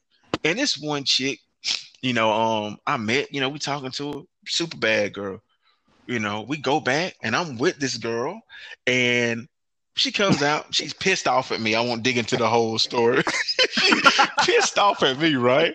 And she comes out, and then Trail pulls this girl to the side for like an hour. Not only was she mad at me, she was mad at D too. Okay, she wasn't talking to nobody. So she, you, she, you pull this girl to the side for like an hour, and then Trey Songz comes on TV, like on BET or something that night, and there was like Trail, there go you, and she was like, "Oh my God, it is you." This girl really was convinced from that point on that you were Trey Songz. And I was like, bitch, so you think we've been all out in public? no bodyguards, no security, no mob of people. And we sitting in a double wide trailer right now? But what what else you- crazy though? She said, um, she like said, I know I saw you from uh, somewhere before. I said, yeah, the beach, passing our city. She like, yeah. Said, why you cut the hair? And the truth was, Right. I just cut my hair cause the girl I was dating. Uh, me and her took me and her took some pictures, and Mhm. so uh, on that part right there, me and Shorty, Shorty thought I was straight for real, and I just told her, I said, yeah, I I uh, couldn't get my hair cut. I mean, I couldn't get my hair braided before the photo shoot, and so boom, she called her, her husband called her, so it was on the phone, getting it in while she's on the phone with her husband. So, Dog, and her husband was an old white man. He was like 70 years old. I never forget that shit. And what's crazy is everybody that hung around us looked like somebody for the most part. Uh, Ricardo Right. looked like Deion Sanders. right? You look like um, you look like Trey. Travis Blue looked like Nick Van Exel. Um, Harold looked like a, a Doberman Pinscher. Harold looked like his dog. He looks just like his dog, um, which is crazy. And Buddha, I don't know what to say about Buddha at this point. You know, Buddha look like a pot of honey. And Buddha, if you want to get on here and talk about this, we got to talk. Because one day I seen you in a fucking boat in the middle, a boat parked in the street. That same boat that SpongeBob got his license in, we're gonna we're gonna get Buddha on here eventually. Because I don't know how the hell that you had a fucking boat with wheels on. So we're gonna talk about that sooner or later. But um, yeah, we had some we had some good times, man. Um, like I said, that's that's shit I think people don't remember and don't really, you know. I don't know. Let me let me, go back to because I say that Travis Blue look like Nick Van Exel, and he do, but Mm. Brian Kendall look like a black Nick Van Exel too. I don't know. They that's a tough that's a tough one. yeah, but- do that. So let, let me let me let me get into this because I um I want to ask you about R. Kelly. You were the biggest, and I said were because I don't know where you stand at right now. Right. You were the biggest R. Kelly fan in the world. And now you and my mama, neck to neck. My mama on my mama deathbed, it was playing R. Kelly. I ain't even playing to you. like that's how it was. So you being the biggest R. Kelly fan in the world, what do you think really happened? And are you still a fan? Well, you know, I'll connect to uh his people. And so No. I mean, I'm dead, dog. um, one, is assistants. Me, me and her, I'm like, I check in every now and then to see what's going on. And so um I, I kind of like, whenever she finds something out, she let me know because she works along with the lawyers and stuff like that. But um, it's like this right here, man. I'm still there because with, with him, like I'm, I'm still, I'm still there. I still support him all the way. I still say he's innocent for certain shit. Now, I mean, I'm Mm. disgusted at the fact that he entertained 50 plus years old. I'm like, I'm not, and then it's like, uh, but on the on the other side of shit, that's legal. Right. And and I was in Atlanta when he was living there. I remember them breaking into his home in Johns Creek. So if this is the house we holding women captive, why the fuck wasn't nobody in the house? While he's Right. on while he's on the road on tour. So it's like it is certain stuff, man. And I, I know a whole bunch of stuff I can't disclose. But it's like nothing adds up. To even to the point, I'm gonna say this right here. Um, I watched the documentary, the first one. I ain't watched the second one because by by by the time the second came out, other stuff like I know testimonies from public announcement. I know about his his uh, public announcement. These two the two white sisters. Um, uh, like I said, Jen, me Right. and her, we keep in contact. Um, And they were actually on the second documentary, right? Right. They, they were Right. on the second documentary. Okay. Right. So it was stuff I knew leading up to the second document that's that keeps me saying, okay, dude ain't this something else. This ain't about those girls. This is about them asking for his royalties, stuff like that. But that within the first 10 minutes, I caught a lie from Shorty that said she had got mono from the nigga, right? Mhm. So like, yeah, he gave me mono. I'm like, that's a kissing disease you got a, you got from school on the water fountain, bitch. right. You know what I mean? but then she said she almost died. And she said, and when they played the clip of when she supposedly met him, I got that same video from BET world premiere of the ignition video. That's 2002, 2003. She say whenever she got to the hospital, R. Kelly came to her and he was like, uh, he apologized and said, I, I wrote a song for you. And the song was You Are Not Alone. And he ended up giving it to Michael Jackson. Like, bitch, that came out in 96. right? So it's like that shit don't add the fuck up. It don't add up, right? So it's Right. like, but it's other stuff that nobody paid attention to that went along with that story. I'm like, in the fact that there's no police report or none of this stuff. So the man is arrested off accusations. There's no police report. None of this is going on. right. But where did you get the money to go get a a a a um, a PR? Uh, how Right. can a P, how can a PR get you arrested? You don't have a police report. But like I said, at the same time, I'm disgusted by his choice of women. I'm like, although he had older women there too, I'm like everybody was a consensual age. 17 is consensual in certain states. I don't know the state, I don't know the state law, but it's like back to the LGBT community. If you're pushing for the age of consent to be 14 or 12 because you need pedophilia, which the P stands for pedophilia on LGBTQ. They say pansexual, but that shit means pedo- that means pedophilia. So right. whenever you open up the door to say when O- when Obama said, "Okay, faggot, you can marry the other faggot," that opened up the door for pedophilia. There's a whole fucking box of gayness, dog. Transsexual now, uh, pedophilia, pansexual, the motherfucker that don't know shit at all. We just want to go fuck a flower. Those people, I'm like, Yeah. they're all there. So if you're fighting for this age to be lowered, what's the fuss about. Kelly? That's that. If, if this, if the man is guilty of this, it's sickening. but I'm gonna tell you. Hold on. Let me say this. This this is one thing that stood out. I want to go back. Now, the very first girl on the first documentary, she said that her and her friends were 14. Mhm. And he had her fucking on a spinning bed, and the bed was spinning around the room, kind of crazy shit. This is what got me. Like he did some sick shit, but I'm on and people. They tell me you got daughters. How could you support him? I love him, okay. And people think that you know I'm sick for it, but I, I was man. I watched the whole documentary and just laughed the whole time. And people like, you're so wrong, Trey. You got daughters. What if he did that with your daughter? I said, you know, you want them? They belong to the streets. You want to go? go. And people said I was wrong, but this is my thing. This is what really get me. The one that stood out to me, I think this was the second one, and I couldn't even watch the second one after this one. So this big fat woman, right? She's disgusting, maybe 215 pounds, big black woman, the woman that used to braid his hair. He used to give me $20 to braid his hair. Okay. So he would go there and braid his hair, and he said that uh, she was sitting on a chair and he was standing in front of her, and she didn't know what was going on. They were just talking, and they say no, he bust in the face. right, I said, What? Said, yeah, he just he just bust in the face and totally fat black bitch go wipe the cum off your face or whatever like that. So I'm just dying laughing. But I said, this is R. Kelly.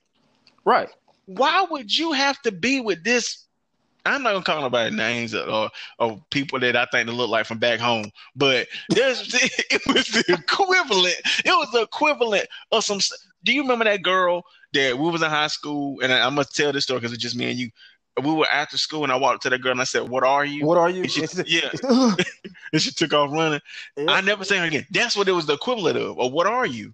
So I, I said, man, I done seen a lot of them things now. Them things, man, they getting worse. It's one of them that used to hang out with her. Uh, I ain't gonna say a name, a white one. That and it's done turned all the way yep. into a man. You know what I'm talking about? It's done turned into a man. Yep. But um, so you call a man mankind anyway? Yeah, I used to call him man. Now it's now it is a man. But um, but yeah, so I'm like, why would R. Kelly have to dibble and dab? Now, do I think he did some of that sick freak shit? Yes, I think he did. Um, mm-hmm. but do I think at this point it's just for um, a lot of it is just for money? It is. I don't want to see him just like I know Bill Cosby. Man, come on, Bill Cosby. This shit forty something years old. Um, he doing time for something that I really the same white women after he poisoned them turn around and the next day and would come over to get fucked again. Right. So, I mean, this shit just don't add up. Um, I feel like that is a way. Incarceration is another way, even though these are older men. But just speaking in general, incarceration, just like homosexuality, is another way to stop the growth of the black community. And that's why we're locked up at a higher rate than everybody else. That's why we're given more stiffer punishments. Um, I had a brother right now, man, who he is locked up in Florida right now, facing 50 years. And everybody who was involved in the case, they said he was selling drugs in the school zone. Mind you, he was asleep in the back of a van two white boys driving the front of the car. They serving people out of the car. He just sleep in the back. They just took him to the store, right? So they come, and of course, when the cops get there, they say, "Oh, there's this such and such drugs." So since then, the white boys have been found not guilty and let loose. And this he been in there for over a year waiting to go to trial. And wow. Now, and the cops on the case have all been fired for being dirty police officers, but you're still holding this man. Everybody else cases got dismissed. He facing 50 years. It's shit mm-hmm. like that that I just I ain't I'm gonna tell you, I ain't never met a good cop. Fuck him. I'm gonna tell you the truth. Right. I ain't never met right. a good one. Um, I don't care if I know you personally or not. I'm telling you right now, fuck you. Cause I feel like if you work for you can't work for an organization that you know is out here targeting us. Mm-hmm. I know people need jobs. I know people need to make every cop. I'm pretty sure ain't bad, but I ain't never met a good one. Mm-hmm. You know, I won't say this cop name, but there's a cop in Chesterfield right now. Thought he was a pretty cool cop. Um, but yeah, he he wrote up a false warrant on me. That the situation never happened. I'm talking about he wrote up a false warrant on me just to get me arrested. And um, I'm like, what? Like they they tried to they they, they really tried to hear me up. It's shit like that. Like you're a black police officer, mm-hmm. and this the type of shit you doing. You know, people brag on having a black sheriff down there. And I say right. it means nothing. I told them from the beginning, I said, yo, look, a black sheriff is gonna mean it's gonna be worse for y'all. Cause guess what? He know where people selling weed at. He know where yep. the bootleggers at. He know yep. where all that legal shit. He know all that. He in the mix. Right. So, you know, it used to be times I'll be down there when I knew I had a warrant and I see him in Walmart or something, and he be like, "What's going on, Mister Dallin? What's going on?" I keep it moving. He already know I got something on me, yeah. so I'm keeping it moving. You know, um, and I just never trusted those guys, bro. I never trusted them.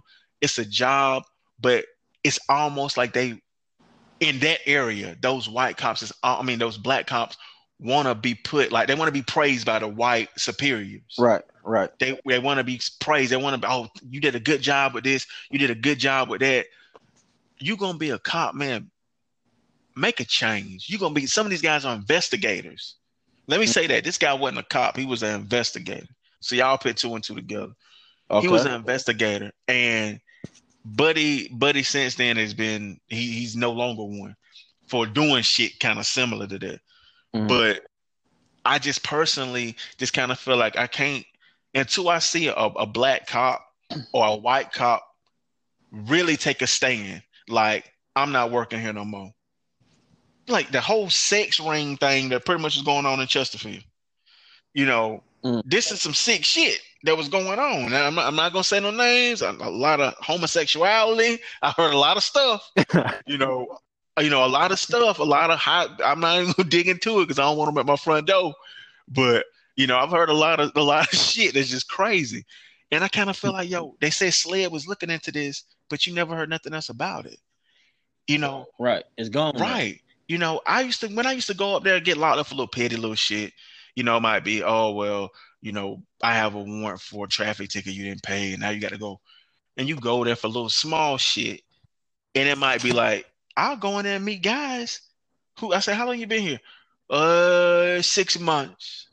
I said, they're like Hispanics. I said, where are you where you from? Uh, Monroe. I, I ride through. I don't hear police. I don't hear police. I said, what is that? I don't hear police. So he tells me eventually I get it together. He's telling me he's going through town. He got his uh bad bunny or whatever. He playing it loud, and he don't hear the police siren, and they pull him over and say he's a, like evading the police, and he's been locked up for six months. Mhm. And I said, when when you go to court? Oh, I don't have court date. What? and I got to speak on this too, because I speak to him still frequently. Uh, Yeah. frequently, but Brandon Ratliff, um, Brandon Ratliff, you know that man called 15 years for being in a relationship with a white woman. That's all that was. Um, Wow. You know, she was in his car. She refused to get out of his car. He pulled off. They got him for kidnapping. I just, I don't Wow. get it. I don't get it. And I talk to him all the time. You know, I try to like tell him to keep his head up, but it's difficult because he loves her. I know what he loved her. That was his baby mama that was in a relationship. And Mm. she wrote letters to the judge, she all kind of stuff. They still hung that man. You know, I didn't know. I, I didn't know because that's my cousin. I didn't know he was incarcerated until like uh, a while back. Cause I know Alicia, my sister, she was saying that she had uh she had spoke to him. I'm like, how the hell you speak to him? She like he texts me on, on occasionally. I'm like, said nigga in prison, yo. like, cause when I found out is whenever me had we had that conversation. She like she didn't know. I'm like, yeah. I'm like, I don't know why the hell he in there. right? Yeah, that's what happened. Cause I know one time, one time, one time he hit me up and he was like, "Yo, he checking on his brother Ronnie." Then he was checking on my dad. So I'm like, but that was it. It wasn't never like, "Yeah, man, I'm up in this bitch," you know what I mean? Boom, boom. It was just like he just kept it like that. Right. Yeah, Brandon was a good guy. But I, ne- I never knew. I mean, I actually was locked up with him. He was one of those people up there in Chesterfield, and he was there, and he was very optimistic about coming home. And I thought he was going. I mean, I thought he might have get a. I mean, I really thought nothing was going to happen when the person is telling you it's just a misunderstanding or whatever, and they take it to this point. So, um, peace and blessings to that brother, man. Like I really hope he come home soon. You know, um, nobody's perfect, but he was a he was a good guy, and he don't really deserve to be in that situation. Um, but transitioning over, I want to talk sports. Um, now I don't know where you stand sport wise because me and you were you were the only other person I knew beside me that loved LeBron James back in 2003 2004. Um, I remember me and you being in Oslo's watching LeBron beat Detroit um, to go on to his first finals. I never forget it. And Mhm. then you know when he left and he went to Miami, I know right at that point that's when you was done with LeBron, uh, for the most part. So, Right. who are your favorite NBA players right now? Man, uh, Zion Williamson, I I, I, I want to see him flourish. I want to see him surpass LeBron. I mean, but um, what's my boy name? Steph Curry and Klay Thompson. I, I love watching them boys. Um, what's boy name? Dame Dame Lillard. Yeah, yeah.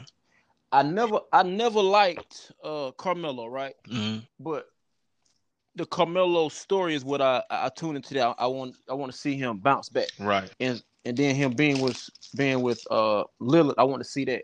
Right. So uh, I, I don't I don't really watch no games in that. Man. I just it's uh I watch House of Highlights. Right. That's my whole game right there. Right. Because after you know after um after LeBron went over there to um to Miami, I was I was pretty much done for that part because I didn't want to watch him and I want to see him and Dwyane go against it. I didn't want to see them playing together. Right. And like I believe I believe I said it before. I said, man, I didn't want to. I don't want to see.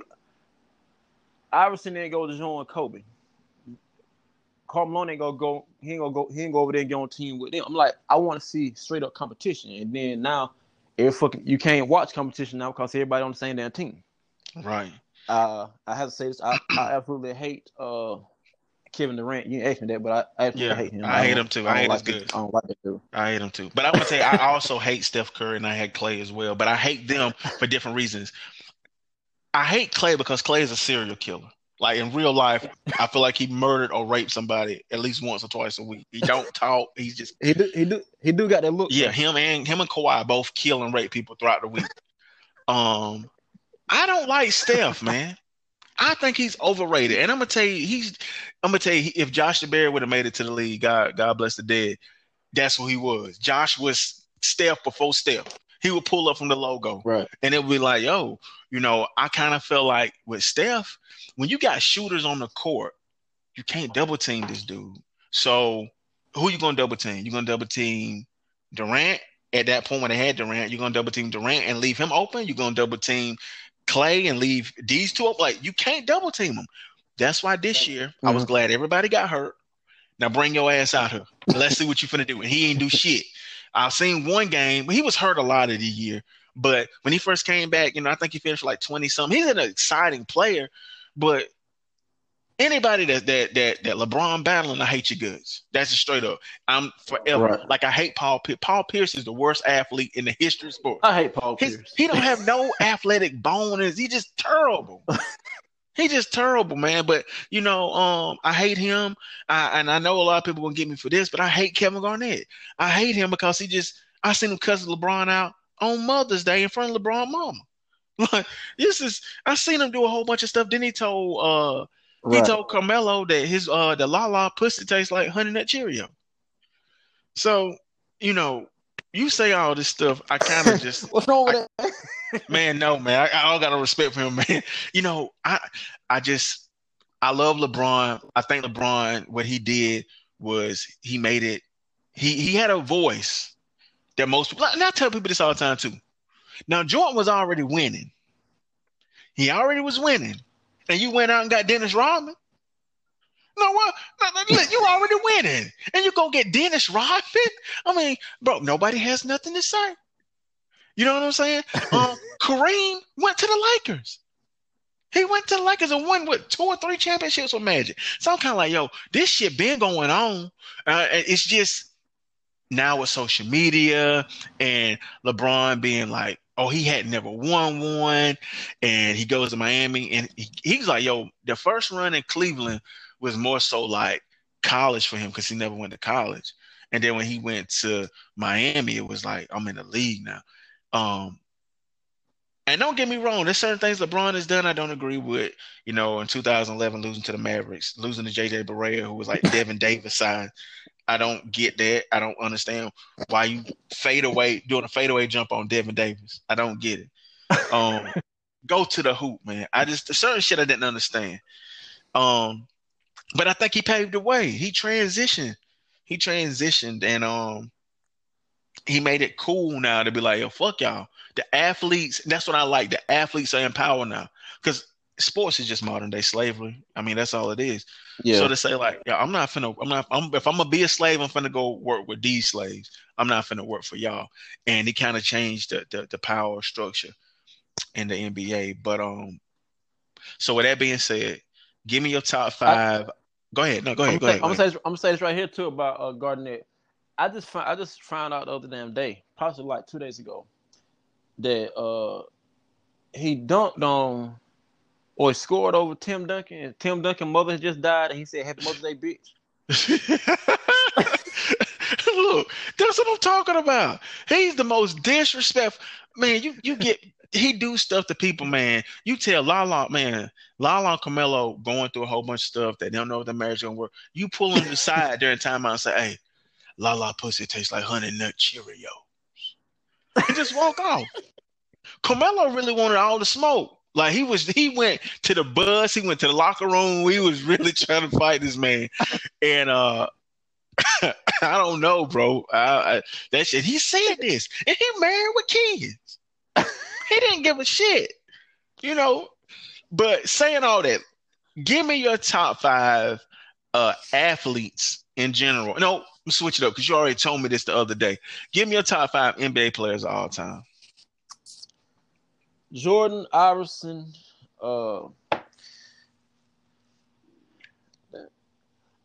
I didn't become a Kobe fan until like his last two years, dog. Me too. Like me too. I remember, cause it was it was an Iverson versus Kobe thing, man. Mhm. But it was like when I realized, like, damn, this right here the last one. He's the last one left out of the greats. You know what I mean? Right. This right here is like LeBron starts a whole nother era, right. but he's the last one coming from the '90s that's actually Mhm.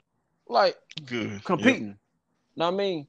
And so I got to put him in there because that last, uh, just seeing just seeing his heart, those last couple years he played, puts him there for me. So it's like I said, uh, Jordan, Iverson, Kobe, um,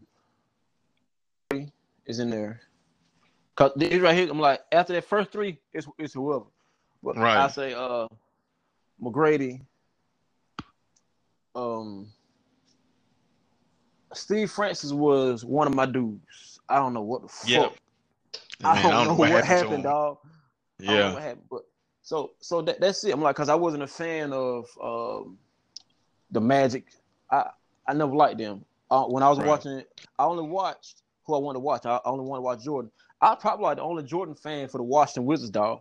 I'm like, I remember crying because mom was washing clothes at Grits, and I wanted to be at the fucking house watching the damn game because I was able to watch it that night on Galaxy Five, dog. Like, remember the old old Yeah. satellite shit? You know what I mean? Right. So it's like we out here at this shit. I want to be in the fucking house watching Right. Jordan play. So like, those, those my it's it's somebody else, man. But I don't know who the fuck it is, dog. Like, but that that shit right for me, possible. Yeah. All right. So this is something else I want to ask you. I'm gonna go back on this. Rap has changed a lot, and I know you probably don't like most of the people out right now. And I don't know if you've heard any of my other previous podcasts, but the only new rapper I fuck with, the only new one I fuck with is Lil Baby, because I see the growth. Right. I see the growth. Like I seen when he first came out, you know, that you know my dog shit that was cool. But yo, when I came home, when I came home, I was listening to this show. I was like, yo, because niggas was telling me like, you don't you don't fuck with little baby? No, I don't fuck with him. I don't. On Jay, Jay's the only one. You know, so I mean, Jay and Fab. You know, those are the guys that molded me. I'm like, I don't fuck with you know, little no little baby. Man, I can't even call a man a baby. right. But yo, this nigga snapping, and Right. he's really grown. So I, I really like him a lot. But who are your top five rappers? I'll, now we're go, we're gonna go to singing next. But who's your top five rappers right now? Plies for one. I don't, I, don't- I don't, I don't, I don't care what era it is. Plies for one. Uh, it's still Hove. Um, I got Future now, man. Okay. I, I, really fuck with Future now. Uh, I fuck with DaBaby for uh, what's name John Kirk. I fought with John Kirk for uh for other reasons, man. Simple for the fact that I wa you know, I didn't, I wasn't, I wasn't a fan of his while he was grinding. But I was I always heard his name because by me having Jai and we was up in Charlotte, so like we heard DaBaby, the baby, DaBaby, the baby. You know what I mean? But uh, well, he was baby Jesus then. right wearing the And pamp on stage uh, and wearing the pamper and shit. I'm like the fuck. It was it was hilarious to me, but like I said, we I grind when we were doing music back then. It was different from how they do it now. I'm like they they, they had to sell themselves. The only thing we had to do was go outside with a, with, with a CD and stuff. Know what I mean? But uh, Mhm. they had they had to put a whole bunch of different stuff together just to get attention now because the industry is so fucking different. But uh, DaBaby, um, it's some fucking body else, man. I was I was in my I was I was on my top three, but of course Hove. I, I'm like that's not even mentioning him because that's that's goat to me. right Um, but yeah, um, you got two more and I would still throw um, I ain't said Ross yet, so Ross still there, and uh, Jeezy dog, but I'm not I'm not impressed with what he's putting out. You know what I mean? And like I believe if he get rid of that Chinese girl and he's able to do, he's, he's able to go back to being, you know, because he he's another one that grew. But I don't Mhm. think he's a, I don't think he's uh grown to the point where he can still like just put out any kind of damn music to where we just accept that shit like most people accept Lil Wayne after he got to his status, he throw something out and everybody still Right. call it hot. I don't think Right. Jeezy uh actually put in work to do that part to where he just throw some shit out.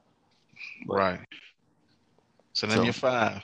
So Yeah. R and B wise, who are your top five R and B artists? All right. Well, of course it's Kels, but I'm, I ain't gonna put him in there because that's goat.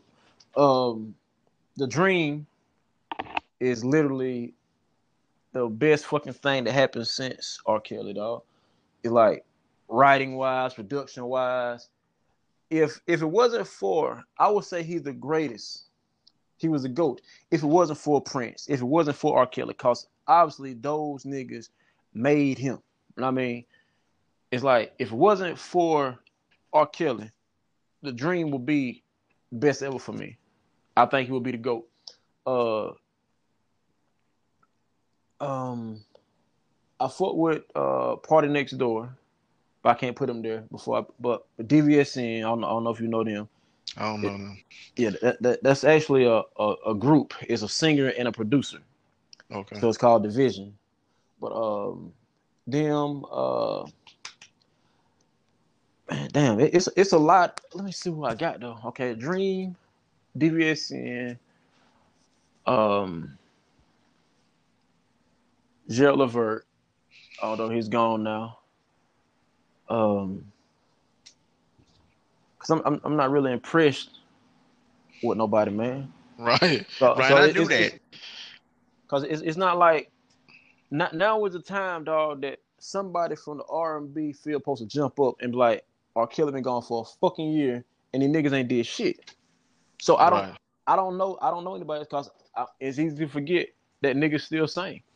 I'm not a fan of uh, I Trey, Trey in there, but yeah, Chris Brown he's in there, but I won't put him in my top five. It's just I don't know who the other two people, other Right. people are.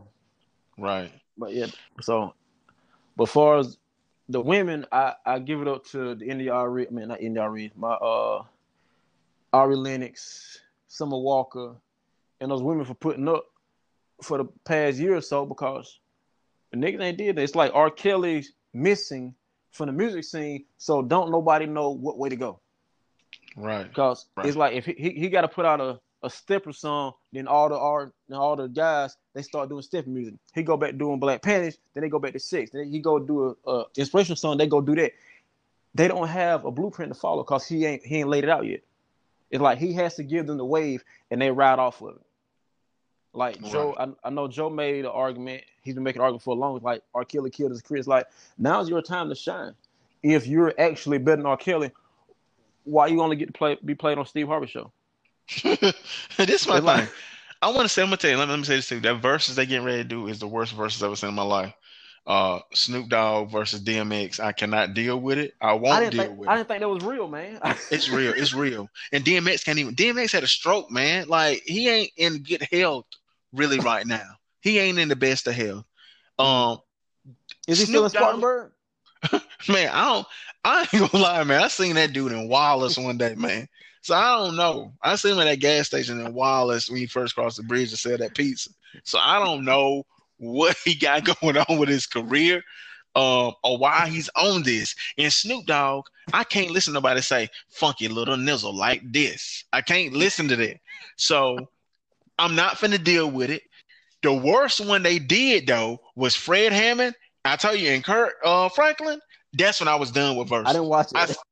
I tried to, but um, I just couldn't do it. Kirk Franklin is a freak, and he sit there and jack his dick all day. He didn't say he don't do nothing but jack that dick all day. So you want to sit there and pick his gospel songs out?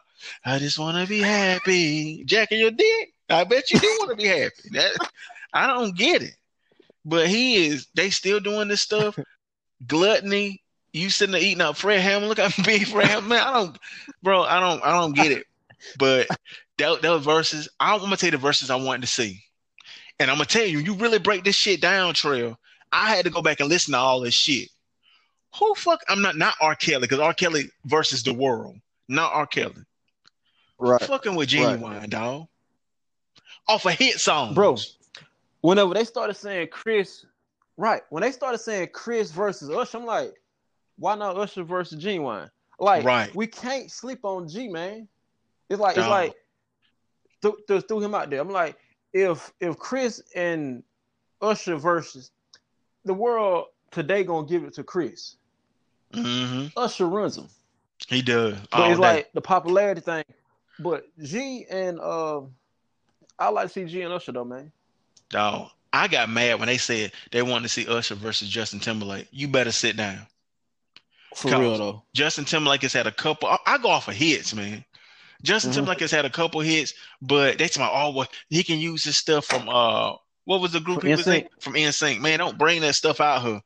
I'm Usher gonna wipe the floor with you. But I'm gonna say I went through Ginuwine albums trail. I'm listening to Senior, Bachelor. I'm listening to all these. I'm like, yo, these albums are stupid, and nobody talks about him. I'm like, Mhm. man, yo, and he was consistent. At the end, he started getting bad. Like some of the stuff he was pushing. Like you remember, he had this, the beats that was off a of SoundClick, and they set the tag and something like. He just, I don't know what he was doing, but man, but yo, before he got to that point when he was working with Timbaland and shit like that, man, nobody was from the, the minute he walked out there. I'm just a bachelor, and pick the hell looking for a partner. Man, look. Then you gotta my, think about my, my thing was um because you might say this what made me listen because i didn't still to this day i don't like i don't like the singles on the radio i do not like radios on the song so i was aggravated with pony right. I, I love it now though Yeah. but when i put the album on i heard well my cousin uh the Corin streeter had it. when i heard tell me do you want to go on with me that was it i'm like this nigga ready you, ready Right. I liked it, and I was young then, but like I fuck with because I could I could visualize that whole fucking song, dog. And I was like 10, 11 years old, maybe. Mm-hmm. I'm telling you, I'm gonna tell you the song did it for me. I recorded it every day off the radio on a tape, and it was stingy. For me, that first note when it first came on that, hey, hey, I literally Yep. I turn around. But that but I'm trying to think of that one note that nigga would hit. But um you gotta really break this shit down. He's saying, I don't want you to hang around your family. I don't want you to hang around your friends. Sorry, I'm just stingy. But you know, yo, I'm just listening. I'm like, yo, this shit is ridiculous. You know, um, what was the differences? Like, Mhm. yo, this, I mean, and let's don't forget the other shit. I ain't doing this shit for nothing. No! Yo, that nigga said, I'm gonna tell you the bill he hated the most, that light bill. Nigga talking about, uh, what you think this is? You're not working? Man, look, that motherfucker hated that light bill. He hate man, he hated it. He'd pay all the bill. When they got that light bill, no, you're not working. He ain't finna hear it. But that shit was unbelievable, and nobody talked about him. And I just want Superhuman. man, oh my God. Yo, this nigga said I had to be made out of stone, made out of steel to not Mhm. feel. Then, yo, that was like really the end of like really. I, I mean, you Kels had some shit too. But I mean, like, if you go back and you listen to like the love, like he really was in love with, with that woman. He was in love with her. I'm like, yo, this nigga, he he this shit is ridiculous, but I think, you know, out of out of mind, out of sight. I mean, out of what what is it? The out of sight, out of mind. Um, Mm. People don't think about him. And I think Joe too is very underrated too. Yeah, yeah, he is. And Um, Avant. And- oh yeah, and and Avant too. Yeah. Avant too. Um, I think I think Avant Avant had a lot of hits too. Um, I was listening to him the other day too, and I was like, yo, this nigga, yo, you could do a verses with him too. Um, but these new guys, like Chris Brown, I like Chris Brown somewhat on just feature stuff, but his albums it start off like it's first off his album's like 28 songs, and I can't at this point I can't do it. So Right. it, it'll start off like, I'm gonna fuck you in the room. And I'm like, okay. and the TV's on. Every song he say he fucking somebody in the room and the TV's on and they toes curl. every song. So he started off that. Then the next song, it goes to a pop song. I just want to dance on the moon like Michael. what are we doing?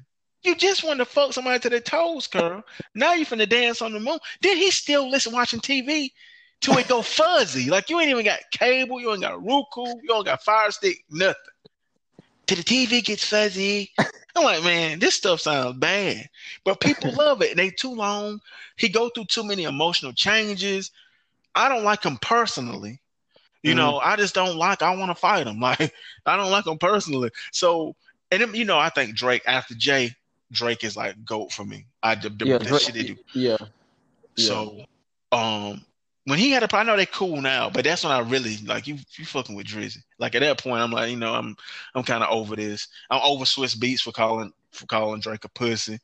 Like I'm, I'm uh, you you cross Jay and you cross you cross Drake. Them my two. Like Wayne, I'm I'm really kind of over Wayne because the, the, stuff he said about social injustice. I don't really mm. fool with him no more like that, honestly. Right. But um, the rest of them, Jay and Drake, they still there. Um, yeah.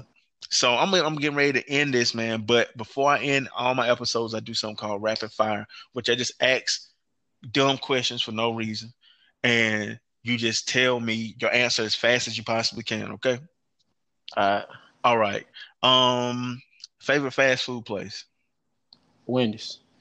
Um, if you had to spend one year in a mountain alone or one year on an ocean alone or in the ocean alone, like at sea, which would you pick? What was the first one?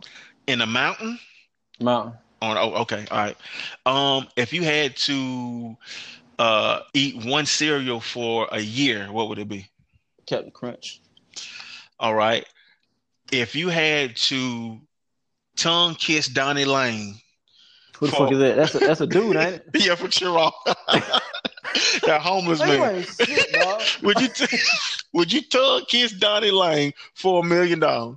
No. All right. Uh, and the last question is this, man. Are you in a room with three women? One of them have AIDS. One of them is Erica Dixon, and one of them is uh Maya. Because I seen you uh, say something about Maya the other day. No, it was Keri Hilson. Okay, so you got Keri Hilson, you got Erica Dixon, you got this one person who has AIDS. Okay, you go in the room, the lights are off. You can sleep with one of them, no condom there. You got to sleep with them, bust inside of them. Are you gonna take the chance, or are you just gonna say, "No, nah, I ain't doing"? All of them got AIDS. No, only one of them got AIDS, but you all the lights off. You don't know if you fucking with Erica Dixon. You know if you fucking with Keri Hilson or the AIDS person. Yeah, I'm going up in there, dog. I, I take black Zito, man. I'm going, I'm going up in there, dog. Okay. And then, and then AIDS is so complex that they don't mean you gonna get it because you was in that bitch. So. Okay, so and the last question is this: for uh your kids to have generational wealth for the rest of their life. I'm talking about like 500 billion. They good. Everybody good. You touching in this too, but even after you dead, the money's still there. Mm. Would you be in a public relationship with a man nope. nope. How am I doing? Look, for just one year, for just one year, you you have to be in a relationship one year. Would you would you do it for me? like that. okay. All right, man. So that that that's gonna do it, man. Trail, I appreciate you. This is the longest episode I actually ever did, man. So I really appreciate the conversation. Uh I love you, bro. Keep pushing, keep doing your thing, man. Um, as always, man, I'm gonna call away, man. Uh, for sure. Uh, if the if the walls could talk by Trail Ballads is on Amazon.com right now. Uh, and I have um my new single "Crazy Sexy Cool" out on iTunes. Uh, out there. All right, too man. Stay up, man. Bless you and the family, dog. Hey, yo, same to you, bro. Peace out.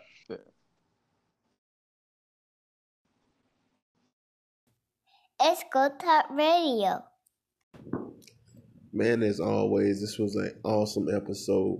I really appreciate uh, Trail stopping by and giving some insight on a lot of different things that I think people um, the people haven't been knowledgeable of. So I appreciate you, brother. Um, also, uh, this episode of the Go Talk podcast is brought to you by Culture Clothing Company. Um, you guys can visit um, Culture Clothing Company on Instagram. Well, I'm sorry, on Instagram is uh, Culture Clothing Gang, and on Facebook it is Culture Clothing Company. Also, uh, feel free to join the New Black Wall Street page located on Facebook, where I give daily tips on the stock market and how to build financial wealth. Until next time, it's the Go Talk Podcast.